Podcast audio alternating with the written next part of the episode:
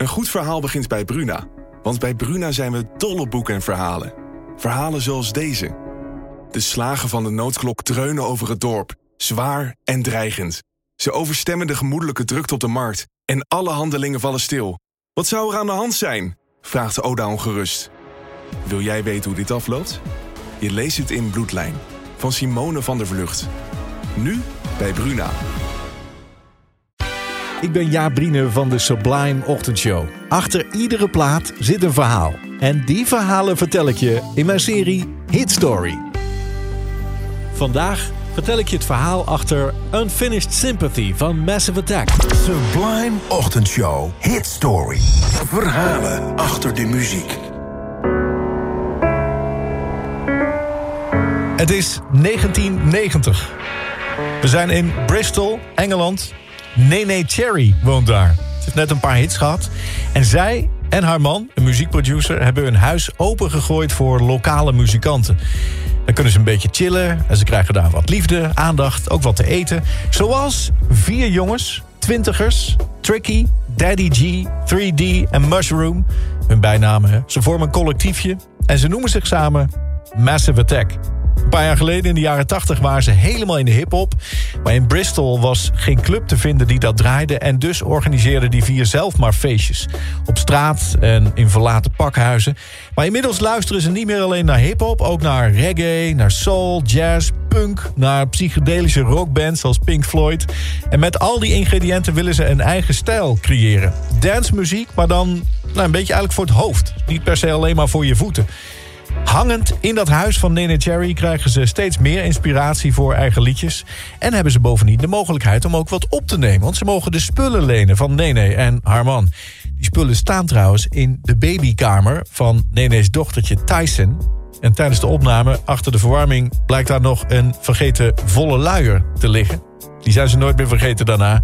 Nog een goede reden om snel te gaan opnemen in een echte studio. Nou, Nene ziet het talent van die jongens, koppelt ze aan de juiste mensen... en zo vinden ze een goede studio... en kan Massive Attack eindelijk serieus aan de slag. Ze gaan opnemen met onder andere Shara Nelson... de zangeres die ze al een tijdje kennen... en die tijdens een van die opnames komt met een ideetje. Ze heeft een melodie en ze heeft wat flarden van een tekst in haar hoofd... I know that I've imagined love before and how it could be with you. Mushroom hoort het en slaat erop aan. Zing het harder. Hij gaat meteen op zoek naar een beat die eronder past. En de producer zet er een paar violen onder. Dat wil zeggen, violen uit de synthesizer. Vinden ze dan toch eigenlijk een beetje goedkoop klinken. Ja, als we dat willen, dan moet het wel echt. En dus huren ze de beroemde Abbey Road Studio in Londen. Nog een stapje groter.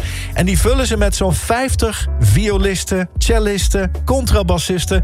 Ja, dat klinkt fantastisch. Maar ze waren even vergeten dat muzikanten wel geld kosten. En die studio ook. En zo moeten ze na de opnames van het nummer hun auto verkopen om de rekeningen te betalen. True story. Maar dan heb je ook wat. In februari 1991 komt de single uit. En het vormt het startschot voor een nieuwe muzikale stroming... die later de Bristol Sound is gaan heten. Of trip-hop. En dat begint met een lied over het verlangen naar liefde. Een liefde die maar voor de helft is. Like a soul without a mind, in a body without a heart... I'm missing every part. Een onaffe liefde. Unfinished Sympathy.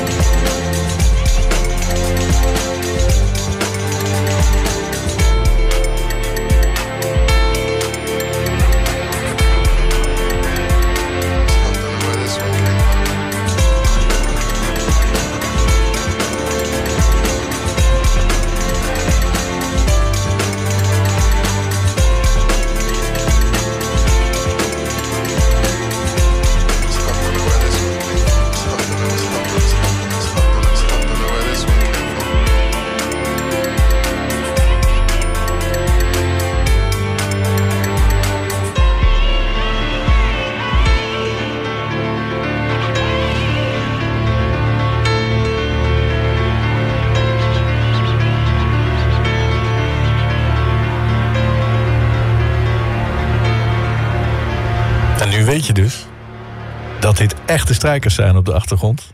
Opgenomen in de Abbey Road Studio. Dat is de beroemde studio waar de Beatles ook opnamen bijvoorbeeld. Hè?